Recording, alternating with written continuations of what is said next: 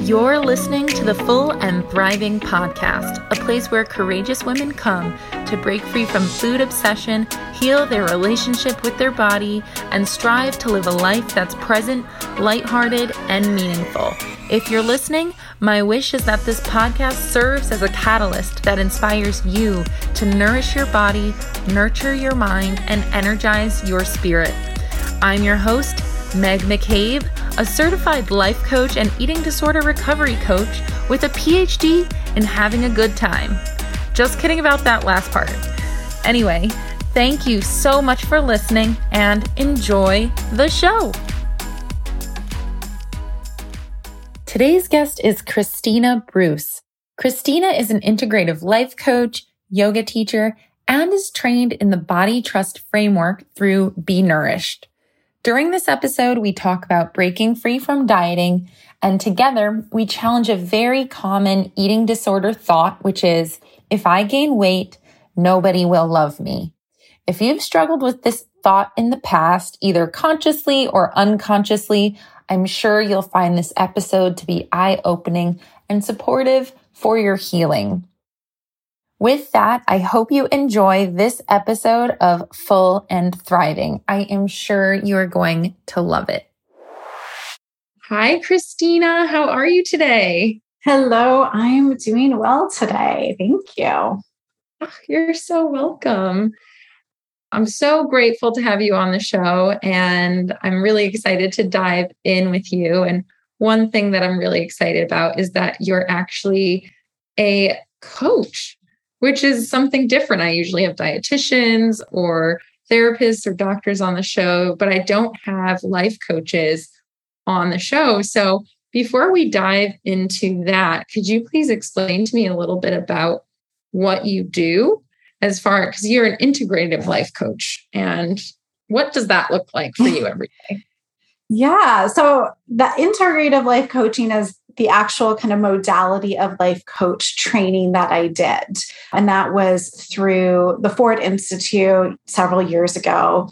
I don't need to really get into the details of that, but I basically take that life coach training and use it in my body acceptance coaching. So that's kind of what I call myself is a body acceptance coach. And essentially, I like to work with women, particularly because that is my lived experience and what I have, you know, I'm the closest to the experience of being a woman in this world and all that comes with that, with body image and expectations in society. And so I work with women who have a long history of dieting and weight suppression, or also women who have a history with eating disorders, but have been in relatively stable level of recovery for a bit, and really start to dig into now how can you know we just feel comfortable and feel good in our bodies as they are and start to dig into the different body image issues that we have, or the way that we start to see our bodies, the way that we think others see our bodies, and really just start to come to a place of acceptance and peace with that. And then when we come to that place of acceptance and peace, I find we're able then to start to care for our bodies and live the way that we actually want to live without the body getting in the way.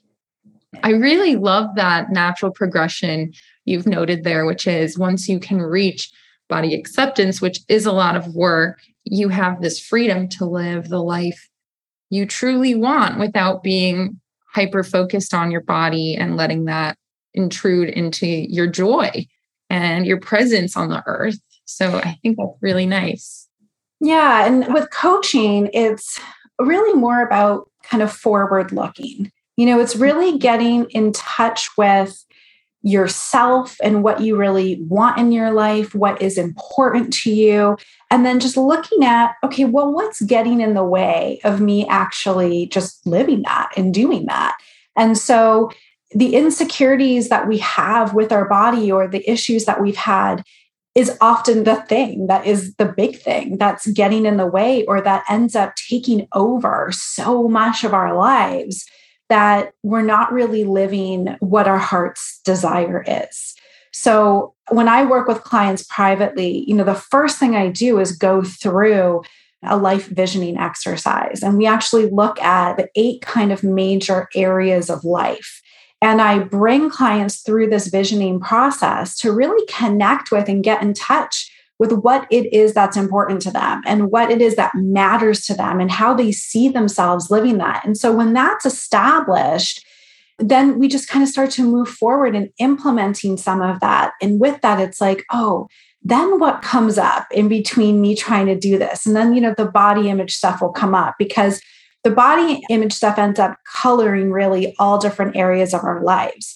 And when we've had an eating disorder or weight suppression uh, or fixation has been such a big part of your life, when you have done work to heal that, there can be a really big emptiness and kind of this gap of like, well, now what do I do?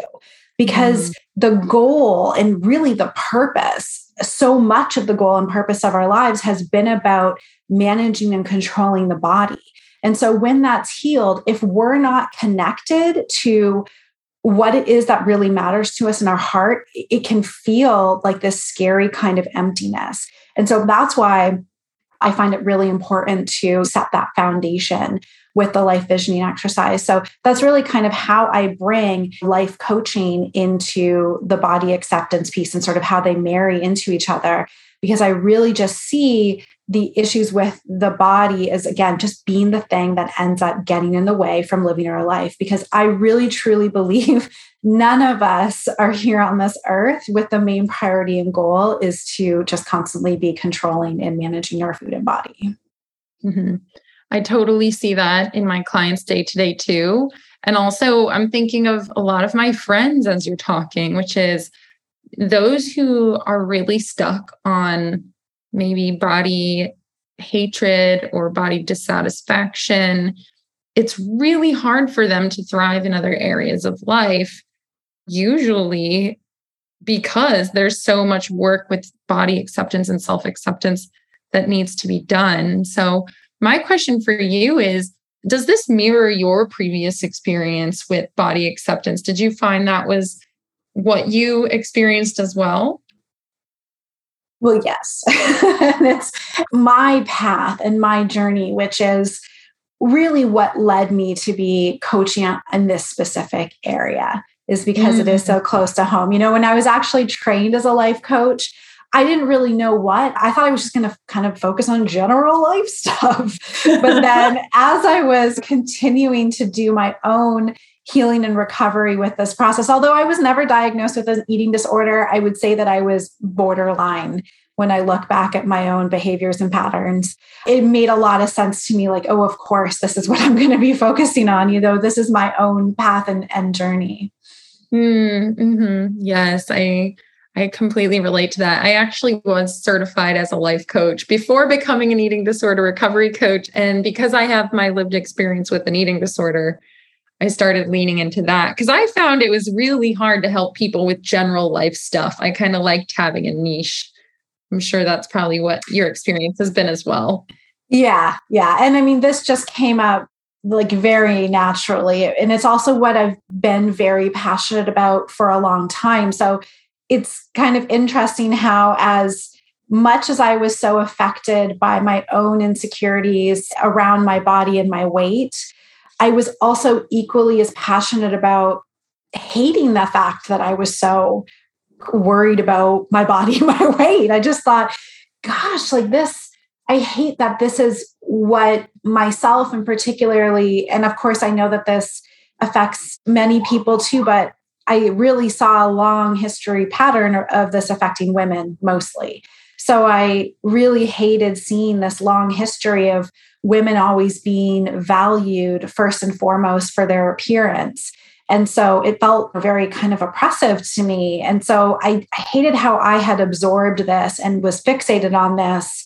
So I was like passionate about overcoming it as well. Mm-hmm. And so that really has been a long running theme, I would say, for myself. Yes, I think that's so nice that you were able to see the oppression of your situation of just being oppressed by body standards and sexism and beauty standards and all the things that are placed on women, being able to see that while you're going through that and let that be a motivator for you to get better. Because when I was going through recovery, I was probably in denial by how much I was influenced by those things.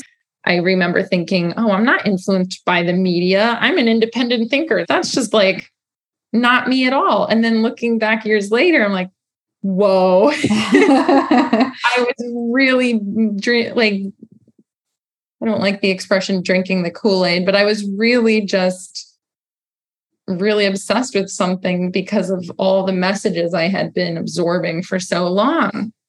Yeah, and it happens subconsciously. We don't know that we're imprinted with this. And I see this messaging of the way that our culture views certain bodies happening even in starting as early as in children's shows. Like little digs here and there about certain body types and sizes. And so that messaging is starting to seep in at an incredibly impressionable age. Like the age before seven we're literally just sponges absorbing all the world and messaging around us.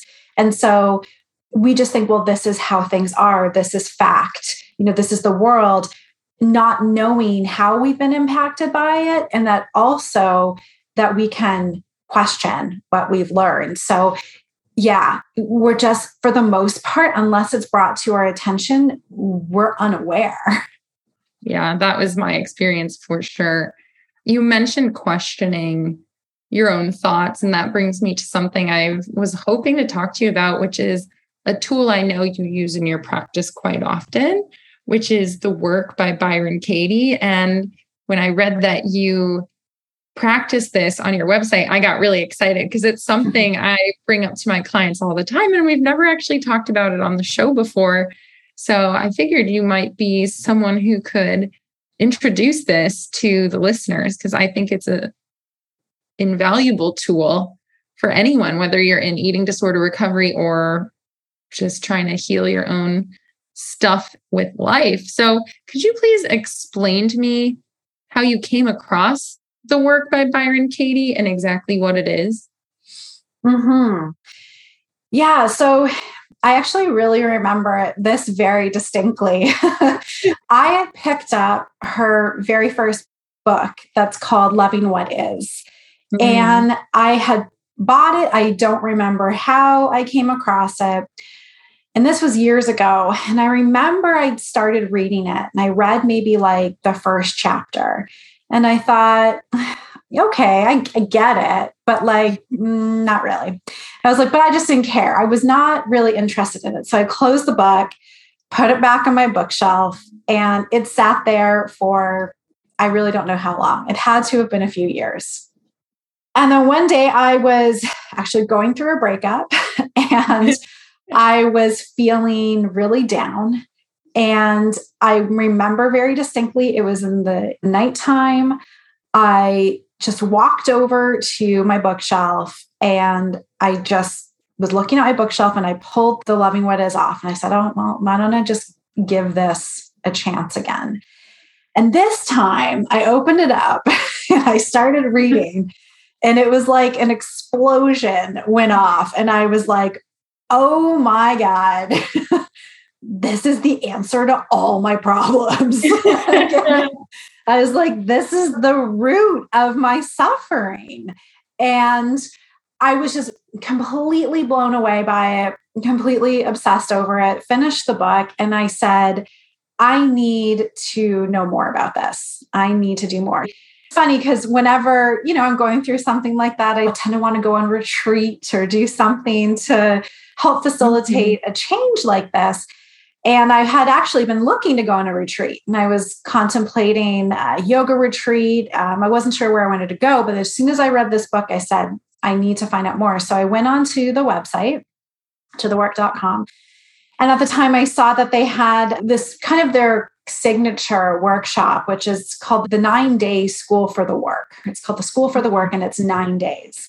And I said, This is exactly what I need. so I immediately signed up and got my ticket to go to California and attend this retreat. And so that's what I did. I spent nine days really immersed from morning to night with Byron Katie, uh, with other people, you know, learning about the work and doing the work. And that literally, I, I say there's not really many things I could ever say changed my life. Like, you know, you always hear people say, This changed my life. And I was like, I want a moment like that. you know? And and that was that moment. Like the work literally changed my life because it had such a profound shift in the way that I interacted with my mind, the way that I saw other people and other things. It certainly hasn't been a panacea. It's not to say I still don't get caught in parts of my mind because I absolutely do. But for the most part, is I had this level of awareness now that I didn't have before. And that really shifted my relationship to everything my emotions, my experience, like I said, other people. So, what the work is essentially, it's just a tool of self inquiry. So, Byron Katie talks about this in her book of how she came about it. You know, she ended up having a really extremely deep depression and kind of had I suppose what some people might call an enlightenment experience, people who are maybe spiritual seekers might call it that. But she just had this realization, this very clear realization that she wasn't her thoughts, that her mm-hmm. thinking, she was separate from her thinking. And we can really understand that because oftentimes I would say our relationship with our thinking is we kind of hear a voice in our head. And so actually another really profound teacher too which i'll just mention his name is michael singer. He had written a book called the untethered soul. And one thing that he always says is like if you can witness if you can hear your thinking well then who are you? Because if you were your thinking you couldn't hear it. You know so you can't be your mm-hmm. thinking if you can actually hear it and so that's what Byron Katie experienced. And through her process, she just kind of naturally tool evolved to question, as she would say, question the thoughts that cause you suffering, question the thoughts that cause you stress. And so essentially, what it is, it's a series of four questions and then what she calls turnarounds. And it's really a meditative process, I find. Some people like, and I'll go through in a minute, but I just want to kind of mention this one thing. Some people liken it to cognitive behavioral therapy or CBT. They'll say, Isn't this like CBT? And I'll say, I'm not an expert in CBT, but what I can see that's different about it and why I like the work so much is that this isn't a process where you're trying to force yourself to believe anything different than you do. This isn't trying to make yourself now think something else. Because mm. Byron Katie would likely say that's attacking of yourself, or that's almost kind of being like violent towards yourself because it's saying you got to think something different. It's not, that's not very loving. So mm. instead, it's really taking an honest and genuine look and meditation on the thought and the legitimacy of it, essentially. So it mm-hmm. starts out by taking a thought, like taking a belief, as she would say, and questioning it. So you would ask, I don't know, maybe we could use an example. Like, what would be a belief or a thought that you think would be very common amongst mm-hmm. people you work with? I have one right away. so this one I'm sure your clients with suffer from too, which is if I gain weight, then nobody will love me. Mm-hmm. Yeah, right. That's a big one. So the very, yeah. So the very first question well, what, what Byron Katie would have us do, and this is what really how we would do this process is it can be helpful sometimes to anchor ourselves into a moment when we've had that thought. So sometimes it can be really helpful to like visualize was there a situation where this came up? Maybe was I on a dating website and I was about to like put my picture up and all of a sudden I had this thought like if I gain weight nobody loved me you know where did that happen? And you can kind of anchor yourself in that moment. So you can sit in a situation and then contemplate like put yourself back there. I often have people you know close your eyes. Imagine like you're going back there and it's like okay this thought came up that if I gain weight, people won't love me. And then the first thing you just do is you ask yourself, is it true? Is it true that if I gain weight, people don't love me? And what you do then is you really honestly answer what you believed in that moment. And even if it's right now, like let's just say it's like right now, I have this thought. What's honest for you? Do you really believe that? Well, if you do, then the answer is yes. Yes, it's true. That's what I believe. But maybe you might say, well, actually, I can't know for sure if it's true. So then your answer is no. So it's just yes or no. Now, mm-hmm. if you mm-hmm. say yes to that first question, then you go to question two. And it's, can I absolutely know that it's true that if I gain weight, people won't love me? And you sit with that you really just sit with that. And again, you're not trying to force yourself, but you just say, Can I absolutely know it's true? And the answer to that question is either yes or no. So maybe you really think, Yeah, I absolutely know that it's true. Okay, so then the answer for you is yes. But maybe you might say, Well, I don't know. I can't absolutely know it's true. So then the answer for you is no. And that's what you do for the first two questions. Then you move into question three. And this is where, again, we like to sit with some contemplation to really kind of like feel into this. And you ask yourself, okay, so what happens? How do I react when I have this thought that if I gain weight, nobody will love me. And that's where sitting in a specific situation can be helpful because let's maybe use the example of like being on a dating site. So now you want to mm-hmm. look at what do I do? You know, what happens to me in this moment when I have this thought? So if I'm on a dating website and I have this thought, so first you want to, we can look at like what emotions come up for you. What do you feel? Like I can say, if I have this, I'm even just going to go through it myself. It's like I kind of have this sinking feeling in my stomach. I feel like a tightness in my chest. I feel sad. You know, I feel afraid and then you so kind of notice like what physical so can we feel something physically in our body? Then do we notice any emotions that are coming up? And then we might look at and say what images come into my mind? Because mm-hmm. I can immediately start to see like this future where I'm alone or I'm on these dates and people now like leave because I've gained weight and they don't love me. Like they leave and and now I'm I'm alone and I'm with all my cats or whatever it might be. You know, like these worst case scenario, like that's what happens. Like we want to get still and slow down because these images happen really fast in those mm-hmm. moments. So that's why we sit, we contemplate what happens, how do I react? Okay, so do we have examples maybe from the past? You know, maybe we had an example where like somebody we liked decided not to be with us because we were bigger or they picked our friend who was smaller and so we made it mean that I wasn't good enough. So we really start to look at like what goes on. And then we look at, okay, so what do I do? Like, if I'm on this dating website, then do I decide maybe I'm not going to message anybody? So now I don't message anybody. Or do I decide I'm only going to message maybe people that I'm not really that interested in because I think maybe I have a better chance that they might like me, but I kind of don't really want to do that. But I'm going to do that because I think this is all that I, you know, even though I really want to message this other person. Right. So we kind of look at like what are the actions that, that we're taking. We might even mm-hmm. want to look at like what do we start saying to ourselves? How are we talking to ourselves? Are we beating ourselves up? Are we saying, like, you're not good enough? Like, you know, what's the self talk? So, so much happens in this small moment. And so we slow down and we contemplate, we kind of look at these different aspects. How do I react? What happens when I believe this thought? Mm. It's a lot for this one, right? But it's really important to like give ourselves this moment to really investigate and explore what's happening. We have to give our mind the chance to speak its voice and to tell us what's going on, too. Like, what's going on? Yeah.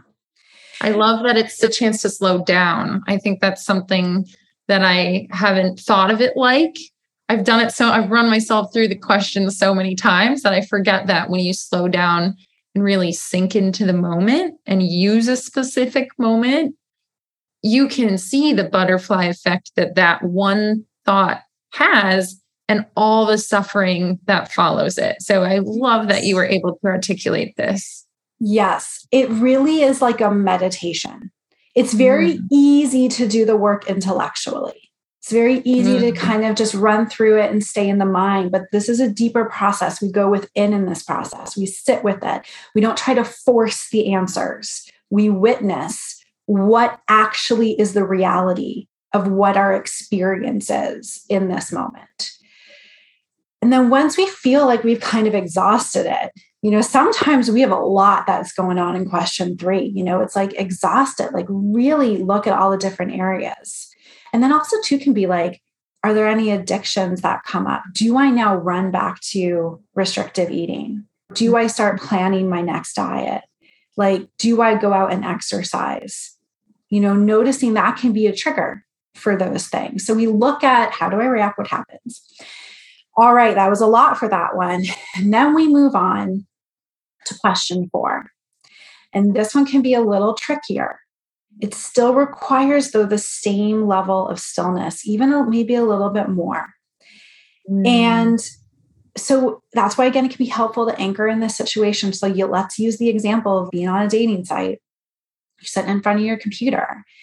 And then you ask yourself, okay, who would I be in this moment without the thought that if I gain weight, nobody will love me. So mm. imagine this thought never entered your mind. it didn't happen. Mm. Whoa, never came across. Now that it can be hard. A lot of people say it's true when it's strong, it's hard to think about what it would be without it. But I say, just try it. This is, you're not like, you can keep the thought as soon as we're done this exercise, but let's just, you don't need to get rid of this thought. It is yours if you want it. like, just hypothetically imagine you didn't have this thought. And so, again, you know, you close your eyes and you imagine yourself there. And it's like, okay, I never had this thought. Well, I mean, if I'm going to just go through the process myself, it's like, well, I feel all of a sudden, if I'm kind of even using the example, I feel lighter. Like I feel this more energetic openness in my body. Before I yeah. felt very constricted. I feel like I can breathe again. I don't have this thought. Okay emotionally, I feel a little bit excited. Like now I'm noticing I'm feeling possibility. Like I'm on a dating website. Like who might I talk to? So I'm feeling excited. I notice that. So, you know, who would I be? I notice that I'm more engaged. I'm caring about what I'm looking for.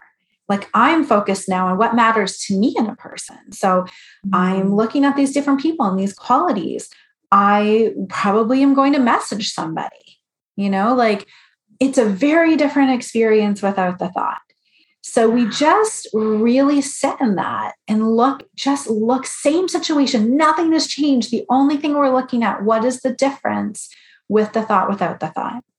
Mm. So it's kind of like phase one of the work. and so when we've done that process and we felt that that's complete, you know you really felt like okay i've kind of really exhausted all of looking at the different aspects of who would i be without the thought. Then we go into what's called the turnarounds. And it can be a little bit tricky if you're new to the work doing the turnarounds, which is why I personally love working with facilitators, like especially experienced or skilled facilitators in this work. If I'm new, I still like working with facilitators because it's great to have somebody kind of hold me in the in the space of inquiry. But we look at the turnaround. So, like, if I gain weight, nobody will love me. So we kind of take this sentence and we start to turn it around. And so, an example of a turnaround might be if I gain weight, somebody will love me.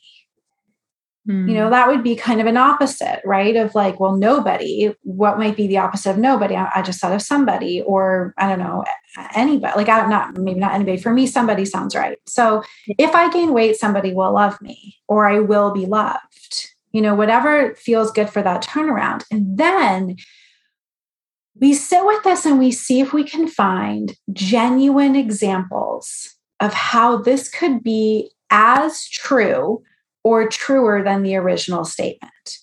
And mm. so this is mm. where again we're not trying to force ourselves to believe it. but we're really saying, can I have an open mind here? You really need to have an open mind to do this work. Mm-hmm. Where can I find a little bit of wiggle room?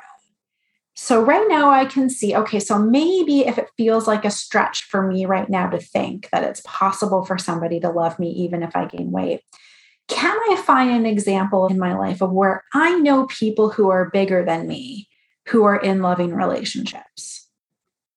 You know, I'm like, okay, I can. I can find lots of examples of people who are in a bigger body than me and have very loving relationships. So there must be some possibility there that that exists. Mm-hmm. So why couldn't that be applicable to me? You know, so there's that one.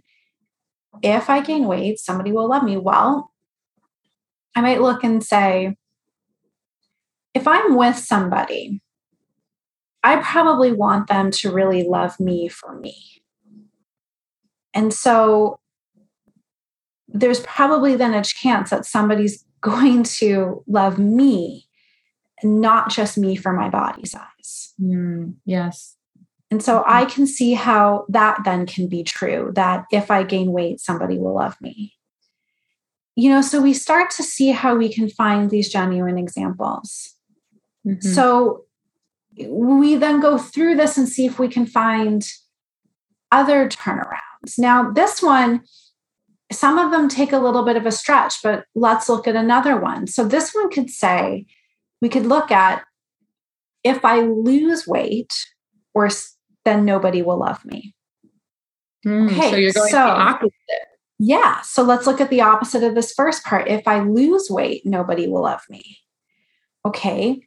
So we want to be careful when we're doing these turnarounds that the point of the turnarounds is to find balance. So, what ends up happening is we're off balance when we're really believing a thought that causes us a lot of stress or suffering.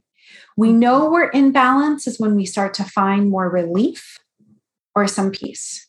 Mm. So, we're hmm. looking for that. If we take a turnaround now and we start to feel stress again, then that, you know, like, so because he could easily say, well, if I lose weight, nobody will love me. We can make that mean something else stressful about ourselves, right? So then it's our signal, oh, oh, we've gone too far. Let's come back. So it's not saying that that's now our new fact.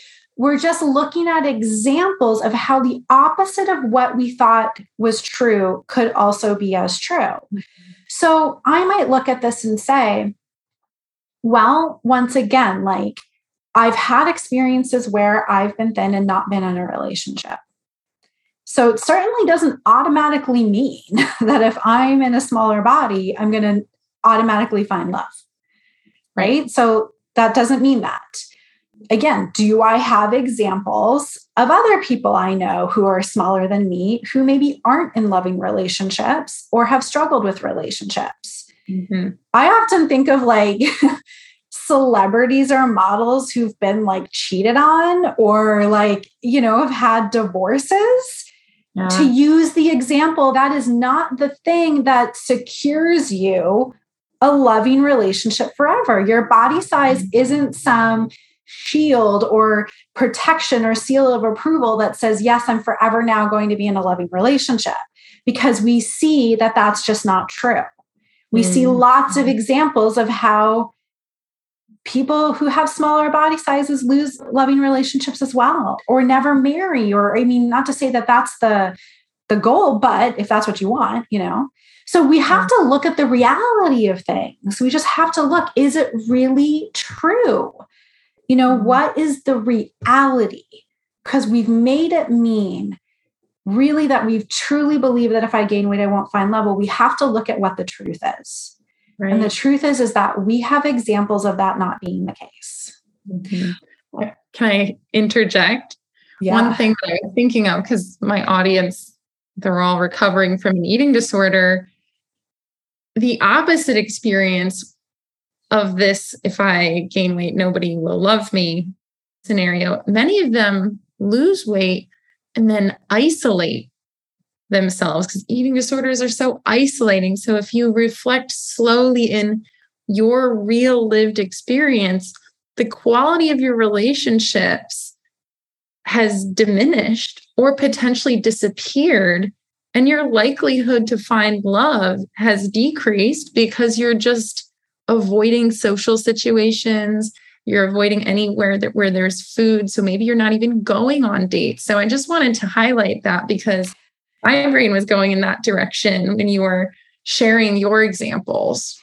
And so that is a beautiful example of that turnaround that you just shared. That is absolutely an example of how, if I lose weight, nobody will love me.